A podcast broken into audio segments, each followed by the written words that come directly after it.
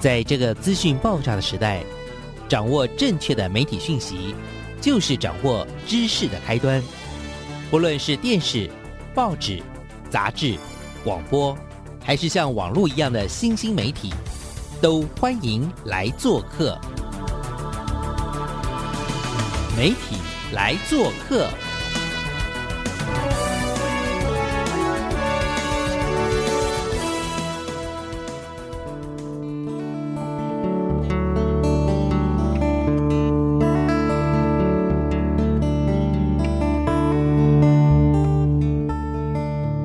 小事，欢迎来做客，我是主持人小黄老师。各位空中的听众朋友，大家早安！礼拜一的上午啊，很适合边工作呢，也可以来聆听一下我们的媒体来做客的主题哦。我们来空中认识一些有趣的人事物。那这礼拜要为听众朋友邀请到的是，嗯，呃，目前居住在高雄，可是呢，我自己真的非常非常喜欢我们今天这位主人翁，他对于一些呃，不管是在饮食文化，然后对于一些文学创作上的造诣哦，真的让我非常非常的佩服。其实知道他的名字可能超过十年以上了，可是最近没想到跟他有这么多这么多的好缘分。好，那今天为大家邀请到的呢，是他又已经再次推出他的新书《文学厨房的人生百味》的林嫣老师。小王老师好，各位听众朋友大家好，我是林嫣。老师生长在嘉义东石乡，从小想要当歌仔戏小生，后来呢开始小说创作，那也得过好多好多的奖。那这一次出的这本《文学厨房的人生百味》，我感觉还是跟石友春哈家务村有点关系啦。让老师来好好跟听众朋友分享一下。那这本那个呃文学厨房的人生百味哈，其实就是从我上次有一本那个饮食文学书嘛，就是先是乘着记忆的翅膀寻找幸福的滋味哈，很长的书名哈。后来的那个连经增订版哈，就是舌尖上的人生厨房哈。这本新书呢叫做文学厨房的人生百味。这种饮食文学的书哈，其实就是维持我一贯哈的风格哈，就是用料理在讲人生的故事哈。那写作的速度其实没那么快啦，因为我平常哈在做文学厨房的料理，其实也蛮忙的哈。那这些文章其实是两年来哈，因为一些专栏呐哈，有些邀稿的特别的一些创作，那把它集结起来才出这样一本书，所以还是花了两年的时间哈，才有这样一本作品哈，跟读者见面呐。那这本新书呢，在九月三十号哈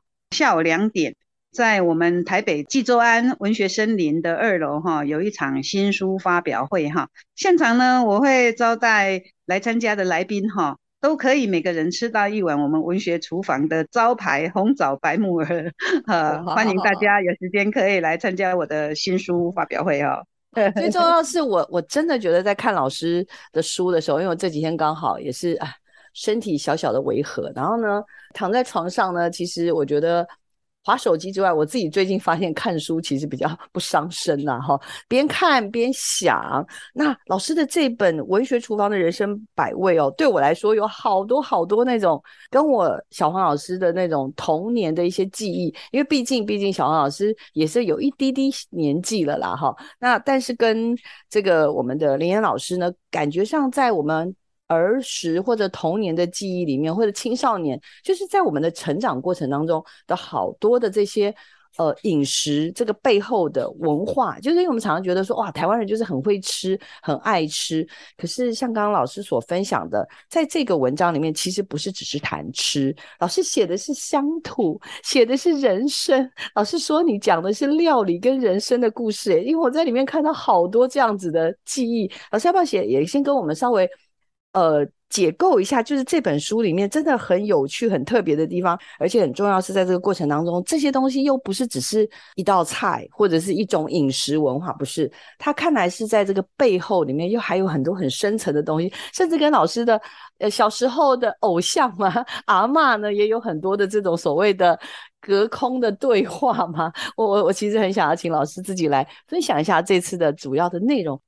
我觉得饮食文化哈，本质上就是一种传承呐。好，就像我在书里面哈，有一篇叫做《厨娘养成记》哈，我们每个人哈都不是出生然后成长之后你就很自然的就会做菜，你一定是会有一个你的发展的背景嘛哈。就像我都觉得说我做菜方面的启蒙老师其实是来自于我的阿妈。虽然我小时候在阿妈的身边哈，大概只待到十岁，那时候也没有机会说手把手的教我做菜，而且十岁的孩子哈，阿妈那时候年代哈，其实弄都是用那大灶哈。喝茶不是一个十岁孩子可以学做菜的一个好地方。我们看着阿妈每天哈，就是在厨房里面为全家人做菜。平常孩子在玩的时候啊，哈，就是像玩一些扮家家酒，我们很自然的会去模仿我们的长辈在厨房里面做一些料理，哦，我们就会把它当成是一种游戏来扮家家酒。啊，小孩子最常玩的在乡下，比方说我们会捏泥巴，所以我们用捏泥巴会捏出一些锅碗瓢盆，然后就会开始模仿阿妈做料理的那个过程，甚至呢，端午节看阿妈他们在绑蚂蚱啊，那我们在游玩游戏的时候也会去采那个竹叶，然后就包沙子啊，就用沙子来练习那个绑肉粽，所以我想饮食文化。哈，传统其实都是透过日常生活里面哈，慢慢的去传承给下一代的。所以很多年之后，当我自己有家庭之后，有孩子之后呢，其实我也很想要把这些传统文化哈，在饮食方面呐，年节的一些啊传统，也很想要啊，就是传承给我的孩子。所以呢，我会很刻意的在端午节的时候带着孩子包肉粽。然后在那个三日节的，就是清明啊。清明其实不是家家户户都是在清明节哈那一天在祭祖。像我们乡下的清明节扫墓，我们一定是做农历的三月三日，我们称为三日节。那三日节又叫做闰边节，我们会在那一天就会。包准备啊，然后去祭祖这样子，所以我因为透过这样子，我去从我阿妈那边去传承到这种饮食文化，然后再去传承给我的孩子。那在我的书里面就会充满了很多啊，我在乡下成长，在阿妈的身边，那我是这样子看着阿妈做菜长大的。我也觉得说啊，像阿妈记录生活的方式是依着年节的，像我们呢，啊，春节过完了就是过清明。那清明过完就是过端午，端午过完又过中秋哈，甚至到了当这收银哈，那这样子慢慢耳濡目染，我们学会了阿妈在做一些传统的食物这样子，所以这些年节的一些祭祖啊哈，那慎终追远的这些哦传统文化，会无形之中慢慢的让我们耳濡目染，进入我们的生命里面。然后由我们再去传承给我们的下一代，所以我写这些饮食文学方面的文章。上一次采访我们林岩老师的时候，当时呃，当然因为老师在发动一个石友村这个计划的时候，我真的觉得还蛮感动的，所以当时是。也跟大家介绍，就是我们的林老师，他的强项其实是因为他真的小时候很想当这个歌仔戏班呢，所以呢，他在很年轻的时候为戏走，怎么讲？为戏走天涯。然后在二十六岁的时候，其实老师就已经拿到了我们真的是台湾有史以来的最高的这种创作的奖金哦，用《师生画眉》这部作品，那当时拿到了自立报系的这个百万小说奖。那事实上，老师在隔了。又隔了十多年吧，好，在二零零七年的时候，又以这个《竹鸡与阿秋》呢，获得我们高雄市的打狗文学奖的这个首奖。就是反正老师真的很可怕，他只要参加，他就是一定要把首奖带回带回家，就对，很惊人。那照理来说，照理来说，老师阅历丰富，没有没有，老师就顺着这个逻辑的话，老师其实就是继续把歌仔戏写的很很很到位就好了。但是呢，老师又怎么讲，就是有点岔出了人生的另外一条，也是很精彩的路。我觉得我人生大概就只有两个愿望啊。第一个愿望就是要当歌仔戏的小生，然后那个愿望呢没有办法达成，结果呢就就很自然的命运的安排就变成一位作家哈。所以我是不想当作家的作家。然后呢，人生的第二个愿望其实很晚才形成啊，一辈子为朋友为家人做饭，其实也慢慢做出兴趣来了。我发现说。呃，为家人、为朋友做饭是一件充满幸福、充满幸福，甚至充满一些情感、很多回忆的一件很快乐的事情。所以呢，我也会很想要说，哎，把这些呃我喜欢做的料理，把它落实在真的真实的生活里面，让更多人可以吃到这些传统的食物。因为我会做的菜，其实大部分都是现代的餐桌已经渐渐在消失的一些料理。当然，也就是跟我们的呃乡土一些呃就是乡土的经验有关系。那我就很想要把这些菜呢，哦，就是让更多的人有机会吃到。那我就很想要把这些料理呢，就让更多的朋友可以吃得到啊，甚至呢跟我相同年纪的人还可以缅怀过去的那种勾扎比。所以呢，第二个愿望才会想说来开一家 这种庶民。的那种餐馆这样子才会有之前，呃，文学厨房甲午村的本德啊开张的那段经历这样子。不过是很不幸的，就刚好遇到疫情了。嗯，对，而且发现，哎，呃，如果我没有记错，因为这本书也有提过提到过，就是老师因为很想要成为歌仔戏的小生，那家里其实非常非常的反对。虽然你很小，但家人反对，所以你还是勉强把高中有念完。然后后来是因为就是在找工作的时候，哎，突然发现，哎，竟然有歌仔戏真的在征才耶，所以老师就去。可是才去了半年，就 歌仔戏梦碎，戏怎么讲？对呀，那发现跟我想象的是完全不一样。然后你你我在想说那件事情，因为真的是从十岁。看歌仔戏嘛，应该不止哦，更小吧，五岁吧，更小。从我有记忆以来啊，也许还没有开始读书之前，我就爱上歌仔戏。几岁跨进去？应该是那时候十，应该到二十岁，二十岁离开离开学校，大概二十岁的时候，对，就进入戏班。可是二十年，这个时代的变化太快了啊！嗯，我我二十岁之后进去的那个戏班，跟我小时候看戏的戏班已经不一样了。对。可是那个半年的养分，就成了老师后来创作里面 很重要的、很重要的一个一个。一个作家最重要的就是经历。对。然后我这次在看老师，因为当时我跟老师聊天的时候，其实上次也是因为我其实看到老师在做的一些事情，我觉得很酷，所以我本来是老师应该知道，我本来是要把钱汇过去给你，就是好像我那时候开本的啊，在做那个爱心便当的那段，呃，对。然后那时候我我觉得比较。较遗憾的，没有办法，本德啊没有办法继续开下去，然后爱心便当也就没有办法继续的对这社会上有更多的帮助哈，就是一些有需要的人有更多的帮助，我是觉得比较遗憾的啦。那实际上因为真的是疫情哈，要经营一家店也蛮难的。那一方面我自己也太忙了，说真的也真的太忙啊，那有点体力也有点负荷不了。说实在话，已经有点年纪了哈，实在是也不适合那么操劳了。所以啊，发现三个月哈，那家店呃还有种种啦一些经营层面上的一些问题啦，嗯，所以我就很明快的就把它做个结束了。这样，因为其实开餐厅这件事情，我相信也是很多人在旁边敲碗。就从老师成立这个林烟的文学厨房，然后老师你想从刚开始帮媳妇坐月子，然后或者把过往到现在从阿妈那边学到的东西，还有很多。其实你用饮食、用料理跟很多的朋友结缘的故事，也慢慢慢对对对对，所以我的感觉是说，好像不管是那个时候的半年，到现在的三个月的，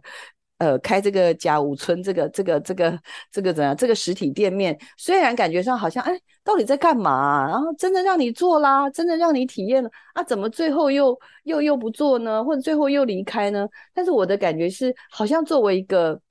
作为一个作家，真的是有了这样子的一个过程，好像那个那个产生出来的那种创作的力量，这样也讲有点残忍啊。不过不过我是真的有，我是真的有那很强烈的感觉，就是当我看到老师在这次出的这本书里面哦，我刚刚有跟大家讲了一下嘛，就是我我其实。呃，应该是说有感触的地方非常非常的多，但是我只是刚刚先随便提点两个，就是一个我都是很感，就是因为我印象中很早就有人告诉我说，哦，这种什么当欧是不是这种菜啊？当欧对，趴波菜，我就很喜我们所以原来当阿叫帕波菜就是 就是这样来的，这是从我妈妈口中说出来的故事啊。没错，没错，像刚刚说的，因为这个帕波菜这个东西确实是可能每个人，像我自己也是，哎，好像我印象中就回想到哦，可能母亲也跟我提过这件事情，所以当我们在准备这个。即使是我们做客家咸汤圆的时候，我们也都知道要多准备一点，因为等下丢进去之后，就会全部都会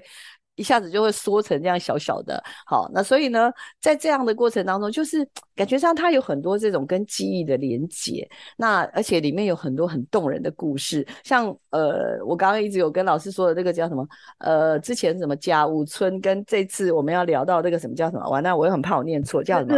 对，就是我的菜味哈。我给我的菜味取了一个名字，叫做甲午村。哎，菜味有它的那个饮食文化啦，就是说它的时代背景哈，在我们早期农业社会的时代哈，那家里只要有喜庆哈，那办桌啊，大部分的时间都是会请中午嘛，因为以前灯火没有那么方便，那所以呢都会在白天宴客。那白天宴客都去腮乎。呃，白天中午午餐让大家吃完以后哈，因为以前哈也没有说哦，还像现在这样子还附赠那个塑胶袋，让人家可以把剩菜打包回去嘛。大家通通都是去夹子凳抽罢呢哈，就是吃得饱饱的回去。那一些剩菜呢，就是厨师会把它收集在一起哈，每一道菜的一些剩余就会把它倒在哈一个大的那个呃那种铝的。铝的，像我们现在澡盆很大的一个澡盆，其实都是装食材的，是铝制的。然后他就会把它收集在一起，哈。那收集在一起之后呢，所有的菜都出完了，然后这些剩余的、剩下来的这些剩菜呢，啊，厨师都会给它再加热嘛，因为东西一定要再加热才不会坏啊。那那么多的那么多道料理，哈，就是以前的板凳菜，哈。菜味就一定会有它的基本元素存在嘛？早期的半桌菜，大约它的内容哈，就是第一道冷盘，因为大家都是肚子很饿嘛，大概冷盘都不会剩。第二道就是羹，就是我们所谓的鸡肉羹，跟以前也没有所谓的鱼翅根呐，哪里有吃那么好？有那种香菇肉根哈，可以放那个扁鱼呀哈，那些东西就已经很好了哈。那那个根哈，其实。也是斗鸡腮胡最重要的一个秋罗菜哈。据说以前的板凳腮胡哈，只看两道菜就能够看出来说这个腮胡的功夫好不好。就是鸡肉羹跟比较后面的那个红吧，就是蹄膀有没有？好，就是这两道菜呢，就能看出厨师的功夫到底哈程度到哪里。当中还会有整瓮的，呃，像是菜头。啊，就是白萝卜、椒啊、冷香菇哈，那干贝炖起来的那个萝卜汤啊，那萝卜那这道汤哈也是菜尾的一个重要的元素在那里面。把这些菜呢，就是最后哈，就是像有那个乌溜鸡，鱼大概会做那个乌溜鸡。乌溜鸡它的元素哈，就是会有那个咸菜丝啊、笋丝啊，哈，那木耳丝之类的切丝的东西。所有的料理剩余的，把它汇集起来，就是宴客宴会散了以后，厨师整个在收拾的时候，这些剩余的东西就叫做菜味。他会把所有剩余的食材就全部再把它煮开，然后呢，就由我们就是我们请客的人家哈，那时候啊，家里如果办喜宴之后，就会分送菜味，我们就会用烟烫，就是铁质的那个烟烫，就是铝制的那种烟烫，就会提着。啊，然后弄一个水瓢这样子哈，然后挨家挨户去分享菜味，享就是有一种分享台语的享菜味，就是有一点分享的意思啦，所以我才会形容说菜味是分享哈，但是就是几碗人精味盖很好的滋味，我们家家户户去分享。那以前人家不一定很难有不会对嘛，就是他不一定来吃那个，不一定来吃的，哈，但是可能他的来吃的也是夫妻。没有办法带孩子，可是我们再去分送菜尾，孩子就能够吃得到。所以小时候呢，只要能够吃到一碗菜尾拌饭，那就觉得很幸福了。所以我才会把我的那个文学厨房哈，我特别把它复刻出来的这个锅渣里的菜尾哈，取名叫做甲午村哈，井蛙林煎米盖很好的主味，这就是我想啊表达的以前的一些啊饮食文化哈传统啊这种人情味，就是透过这个料理啊要呈现给。一些没有吃过的年轻人哈，或是让曾经吃过的再去回忆这种菜味的那个人间味，这样子那个菜味的滋味。有时候我会在看他做的事情或读他写的东西，我会觉得他真的很浪漫，然后又很可爱，然后又很呃又很真心。因为什么呢？因为他好像想要透过食物这件事情，透过料理这件事情呢，想要重新再去，你知道吗？慢慢去拉出那种我们人跟人之间，从以前到现在的那种，呃，我觉得不只是连接跟彼此的关心，因为。真的，现在的整个的社会环境变化太快了，有很多的东西其实都会觉得，那就来个 Uber Eat 吧，然后来个 叫个什么东西吧，呃，我们就一起出去大吃一顿吧，来个 buffet 吧，什么等等。可是事实上有很多很多东西，看来是没有办法被那么快速的能够去提炼出来的。像今天老师刚刚所分享的这个菜不为这件事情，因为光听了我就会觉得说，真的好体贴哦，那是一种在那个。穷困的时代里面很体贴，然后又不想要浪费，然后但是又怎么样在这过程当中感受到那种人跟人之间的这种互相的。嗯，等于是幸福的滋味啦，真的真的太美了。好啦，老师这一段我们要稍微休息一下，先帮我们点一首好听的歌。我们听完歌之后呢，等一下要让老师继续跟我们聊，因为这书里面实在是太多好玩的事情。例如，例如我自己就会觉得蛮喜欢的，像那个松板肉，就最近蛮流行的松板肉，还有呢，像这个什么。好多什么润饼啊，呃，三文鱼罐头啊，然后什么澎湖菜瓜等等，哇，真的有很多都是是那种怎么讲古早的，还有包粽子啊、套秋啊，然后跟着什么，还有各式各样，呃，还有除了在地之外，还有这种跨海过来的，呃，例如呃香蕉鸡脚吗？我好像看到也是，还有很多。呃，甚至这种所谓的新移民在台湾这块土地上也重新长出来的一些力量，我光在看的时候就觉得，哇，天哪！就是老师在讲的，真的不是只有好吃而已。当然，好吃也很重要，老师的美食也很重要。但是，老师这美食背后所带给大家的，对于这种人跟人之间的温度，跟这种所谓的幸福的滋味，到底真正什么是幸福？我觉得提出了很多的爱是透过食物来表达的。没错。大家好，我是文学厨房的林嫣啊，现在要跟大家分享我书里面的一篇文章《乡间的药房与厨房》其中的一段。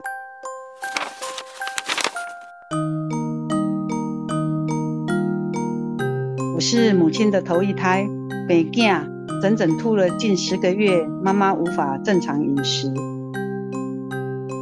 也许天生营养不良，从小我就非常的怕油漆，不但经常感冒，一生病就引起扁桃腺发炎、布囊、高烧不退，让照顾我的阿妈忧心不已。除了叫村里的秘医来给我打针、开西药吃以外，只要听说有专治扁桃腺炎的秘方，阿妈就会用在我的身上。记忆最深的是叫我张开嘴巴。用吸管喷一种中药的药粉在我的喉头上面，凉凉微苦的味道，在病得奄奄一息的时候，并不感觉排斥。十岁离开故乡到高雄与父母同住，有一次阿妈听说常发生扁桃腺炎的孩子吃白额头炖菜桃可以预防根根治。啊，这个扁桃腺发炎的疾病，还特地从嘉义东石带材料来高雄煮给我吃，也不知道是真的有效，或是因为被选为学校排球校队，每天运动强健体魄，加上正值成长期，营养也充足，日后扁桃腺发炎的情况就很少发生了。这是我跟我阿妈之间一段非常深刻的记忆。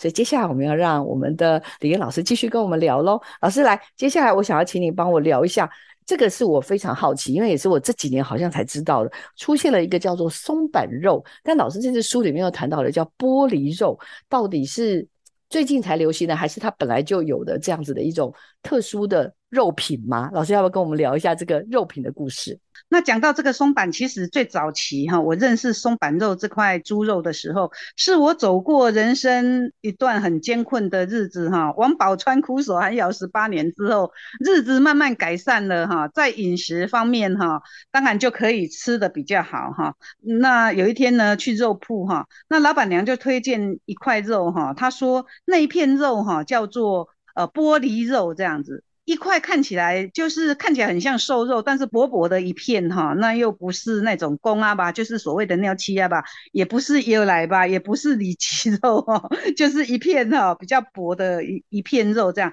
那老板娘跟我讲说那是玻璃肉啊，结果回家他教我怎么样煮，他说其实只要把它呃用水煮哈，把它煮熟了啊，那切片沾蒜头酱油就会很好吃。那我回家就做给家人吃啊，哦，结果没想到哈，就是我的孩子哈，就非常的喜欢哈，喜欢上这块肉。那我就常常去买呀。然后玻璃肉到底长在哪里呢？有时候呃，我买来宴客的时候啊，大家对这块肉，因为那时候可能资讯没有那么发达嘛，大家都会追问说，那玻璃肉到底是长在猪的哪里？结果呢，我自己就胡乱编哦，我就想说，嗯，玻璃肉嘛，那一定是长在猪的屁股上面啊。想说，呃，有一种说法哈，就是屁股就是玻璃吧。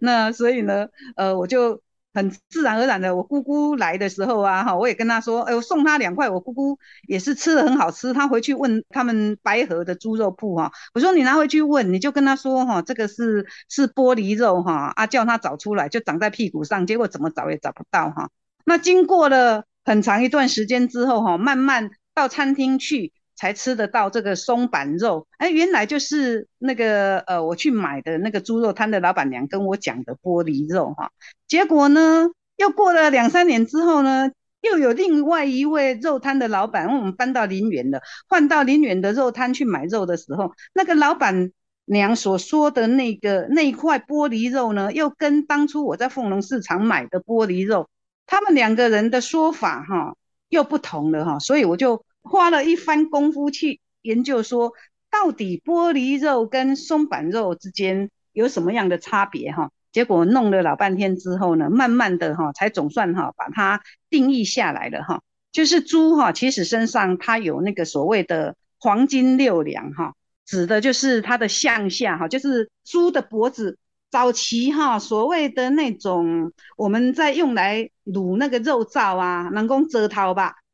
它就是藏在猪的那个，就是后颈部靠近肩胛的地方哈，嗯，那会两片藏藏在那里，所以它就有说黄金六两哈。还有另外一块叫做假的松板，就是假的玻璃肉，就是所谓猪的那个生帽肌，它就是藏在那个肩胛肉的两小片，那一样也是小小的两片，但是呢，它就不是真正的哈，被称作是玻璃肉的那两块这样子。所以，我们一般通常统称说玻璃肉，其实大部分指的就是松板，但是很多肉摊他就会拿那个那两块生冒鸡比较小片的所谓的假松板哈，来冒充玻璃肉，冒充就是松板肉这样子。我我很佩服老师，因为老师有一个科学家的精神，应该就是说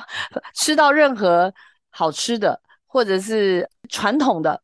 如果觉得。应该要保留，或者是想要去搞清楚怎么回事。因为我看到老师书里面有提到，其实蛮小的时候就喜欢研究傅培梅的食谱，因为大概十多岁的时候就已经被带到从嘉义这边，原来是阿公阿妈照顾嘛，就被带到爸爸妈妈这边，然后妈妈因为在做生意嘛，在市场上卖东西，所以平常我们的林岩老师就负责要。慢慢的啦，就一步一步的就可以煮全家的吃的东西，而且呢，连买菜这件事儿都交在他手上，非常的厉害。开始煮饭，国小的，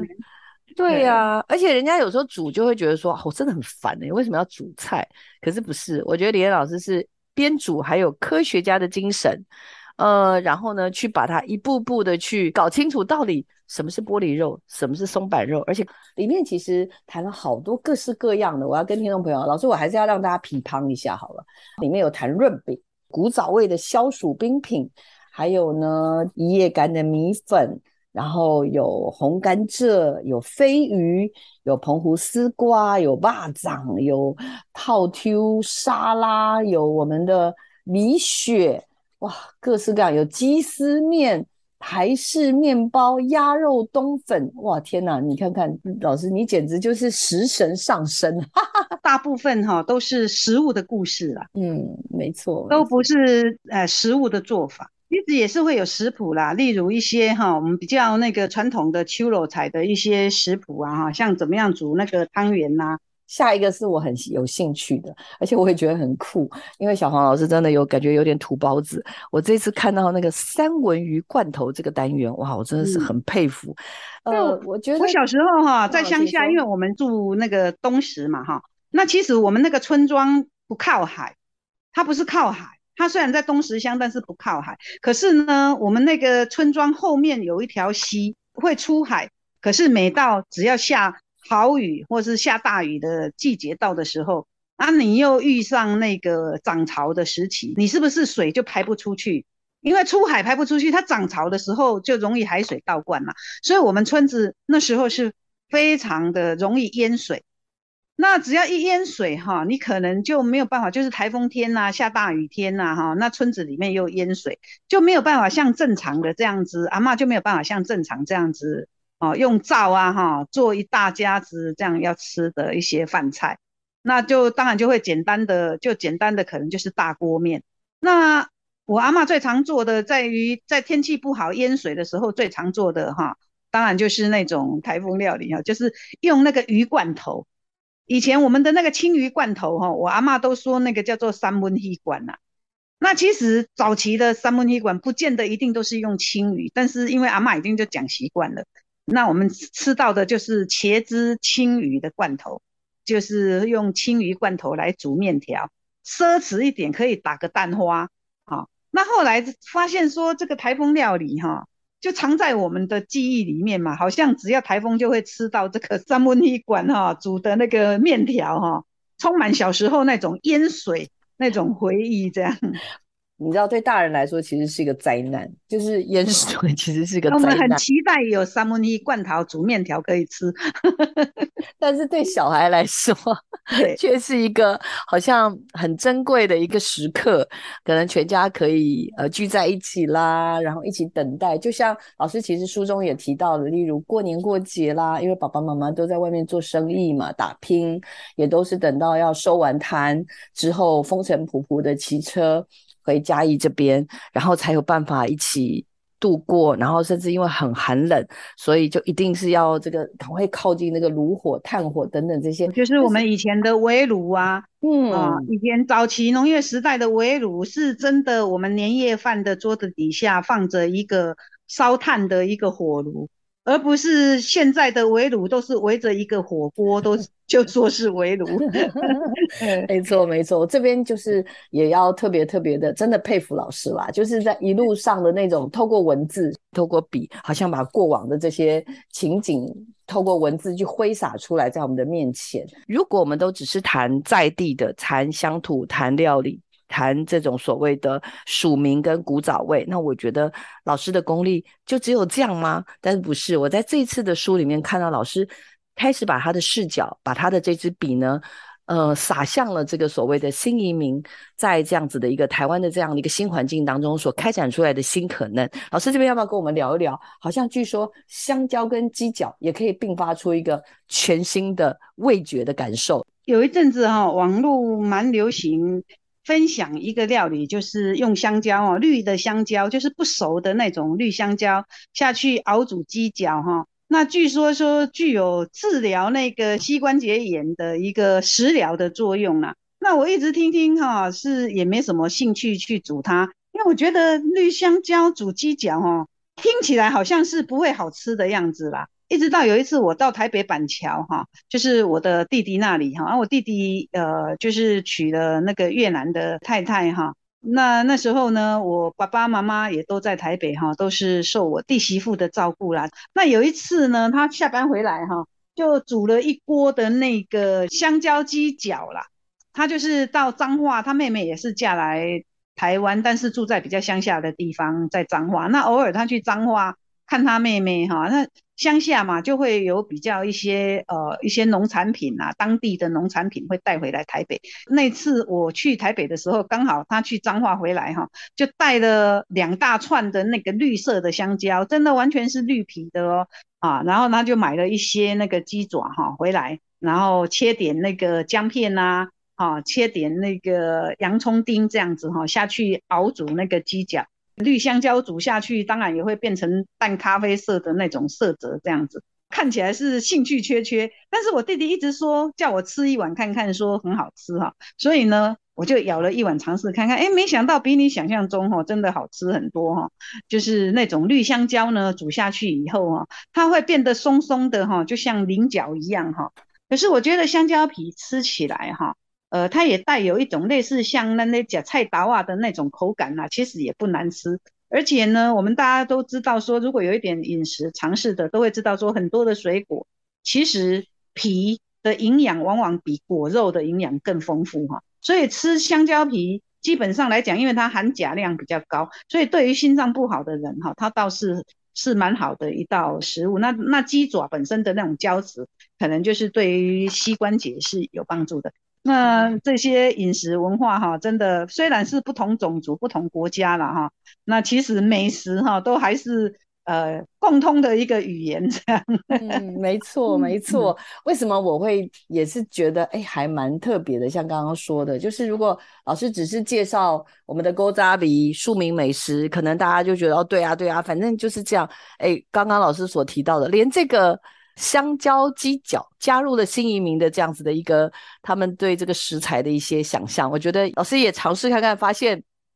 也有另外一番风味。文章里面哈，其实关于香蕉的连结哈，甚至在很多年前有一次啊，我们去那个屏东大武山休闲农场去用餐哈，那农场主人是一对原住民的夫妻嘛。他讲到这个绿香蕉，因为我跟他说，哎，这绿香蕉这样吃哈，我觉得是很有意思哦，哈，就是很特别的一个吃法，那味道也不错。然后他就主动讲起他小的时候啊，说他们因为八八风灾的时候，山上整个村子就迁村到平地来嘛。那你知道原住民来到平地，他们几乎是一开始是很难适应平地的生活，要解决三餐的问题，他们都是有困难的。然后可是呢，我们平地就是那附近当地哈，就有那种。呃，种香蕉的那种蕉农哈，那因为台风来，还没来得及采收，就整个香蕉都倒了。那香蕉只要倒下去，那些还没有成熟的香蕉几乎就不能吃了嘛，就是台风的损失了。可是他们原住民呢，就就是去捡这个绿色的香蕉，啊回家就煮一煮这样子吃。这个大武山休闲农场的这个女主人呢，她就在讲说，他们也非常的感恩，好感恩我们那个那些平地的蕉农哈，让他们去。捡拾这些绿色的香蕉，他就说这些绿香蕉呢，曾经养他们一大部落的人，这样子就怀着一种感恩的的那种心情在讲这一段的回回忆哈。所以这就是我书里面也是也想要传达的，就是说食物其实透过食物，它是有很多爱跟情感的一个交流跟一个呈现的。就是我跟你说，就看这本书，真的不是只是看怎么吃东西，这里面有很多很多关于人的故事，有温度的故事。除了你的那个阿妈是你的那个厨娘养成记的大师傅之外，这次你又多了一个大帮手，叫做这是哈帮我做那个这本书的插画的哈，是呃我的一个好朋友，就是教育电台的董丽哈，那他分享他的好朋友林丽君给我认识哈。因为他说这个丽君哈是非常呃优质的一个一个女性哈，那本身呢有很好的才艺哈，那她自己其实是一个金后面爱生生女哈，她自己本身很喜欢画画，那画的画呢真的非常非常清新哦，非常具有那种文青的那种感觉哈，所以丽君介绍她给我认识的时候，呃也是透过她的画，我非常喜欢她的画。那所以呢，当我要出这本书的时候啊，我就跟丽君开口哈，啊，就说希望呃，我很欣赏他的画啦，那也希望他哈可以帮我的书画插图，那他就很爽快的就一口答应下来哈。那从帮我画插图哦，他很认真的，甚至来呃，我经常去采买的凤农市场哈，那以前我生我小时候生活过的宪德市场，他都来实地考察一番哈。那再加上他读我的作品。啊，那画出我作品里面想要呈现的，比方说，我阿妈在乡下灶台这边做料理，哈，就是这本书的这个封面，哈，他的插画真的是把我书里面想表达的那种情感，哈，很贴切的呈现出来，用他的画呈现出来，哈，他不止画插画，甚至在这本书发行的时候，哈。很努力的去跟他的朋友介绍我这本书，我，哦，所以呢，我欣赏他的画，然后他欣赏我的文章，我我觉得这是一个非常美好的协奏曲啦。那我也在这文章里面看到这位丽君小姐呢，丽君插画家呢说了，她说其实她呃被邀请来做这件事的时候，她很紧张。可是他只为自己说了一段话，说如果我这一生没有为自己留下什么，一定会遗憾的。所以最后他就勇敢的、勇敢的答应了这个任务。但是他还是非常非常的努力，所以他总共这次在这本书里面很用心的，呃，虽然只有好像感觉只不过是十幅作品，可是里面的里面像刚刚我们严玲燕老师说的，他自己都还亲自去。进入到林岩老师的这种各式各样的，不管是童年或者后来结婚之后跟各种生活的情景，让自己更投入在那个情境当中，才有办法画出一幅又一幅的好作品。我自己啦，非常非常的喜欢，因为它其实里面有像他这边讲到那个。什么呃，这个这个咸汤圆呐，这个部分，还有那个他把那个卤猪脚啊的那个跟面线的这个部分，还有就是我记得好像是还有是什么韭菜跟那个，是不是凉拌韭菜跟那个柴鱼片？对他每一个都很用心的去画出那个整个的那个氛围，像我生活里面呢经常出现的场景的是比靠菜奇呀。他都画的很好，他真的画得非常。然后阿妈在照他的身影，真的，所以在那边这柜吹柜啊。对，所以林岩老师得了一个超级大的好帮手，帮助你，对不对？生命当中的贵人哈，我觉得朋友跟朋友之间哈，其实就像我书里面写的啦哈。人这一辈子哈，来到这个世间呐，能够有缘成为朋友哈，可以的话就是互相珍惜这些缘分呐。所以我那时候喜欢他的话，就很自然的就邀请他来帮我画这个插画。然后他当然他也很用用心，那甚至呢书出来以后，他甚至还哦跟着我帮忙出来宣传哈。那那就推荐给他的朋友，这样，所以呢，现在大家都知道说哈，书很难卖哈，但是他真的帮了我的大忙，这样，不会不会，超棒的，因为我看了这个书，我觉得很有深度，很有内涵。好，老师，那今天的时间差不多了，我们要不要再跟听众朋友说一下，马上在月底是不是就会有一个新书的发表会的相关的资讯？北部是就是三十号，九月三十号的那个冀州安嘛，哈。九月三十号是星期五下午两点开始哈，到四点，冀州安的新书发表会。那这个月中呢，九月十七号呢，在高雄的文学馆哈，也有一场是高雄场的新书啊发表会，这样子，欢迎在台北或者是在高雄的朋友哈。啊，欢迎来参加我的新书发表会。嗯，老师太客气了啦，要跟大家报告，就是我们在九月三十号的这个活动，也希望大家呢能够，呃，据我所知吧，应该是也是可以品尝到好料了，对不对？啊，这是文学厨房的红枣白木耳，这是啊，文学厨娘一点小小的心意哈。不会啦，大家来参加新书发表会，还能吃到我亲手做的食物，真的太开心了。好，那我们今天呢节目就要进行到这边哦，也非常欢迎听众朋友九月三十号一起到济州安来支持我们林岩老师的文学厨房的人生百味，以及品尝老师亲手为大家准备的美味料理美食。哈，OK，我们今天节目就在这边要告个段落了。也希望听众朋友喜欢我们这礼拜为你准备的内容。文学厨房烹煮的是人生百味，用世情冷暖调理人间悲欢，用文字摆盘呈现给这个荧幕前面的各位、收音机前面的各位，也请你细细品尝其中的酸甜苦辣，咀嚼出那一丝丝幸福的滋味。我们要再次感谢我们林恩老师来到我们的节目上，跟我们大家分享这么有趣的。人生百味，我实在是太喜欢了，也希望九月三十号能够在现场碰到收音机前面的所有的大家哟。我们再次感谢林岩老师，也祝福老师书大卖，我们的家务村是吧？家务村 冷冻食品，对，我们可以在我的粉砖哎，想品尝那个我们的熬菜味啊哈，一些古早味料理都可以在粉砖哈。留言哈，那我会把菜单传给你。那还有我的新书呢，各大网络书店哈都可以订购得到哦。谢谢大家。好，我们今天节目就到这边告个段落喽，请听众朋友持续锁定我们的媒体来做客。我们下礼拜见，拜拜。谢谢老师，谢谢，拜拜，拜拜。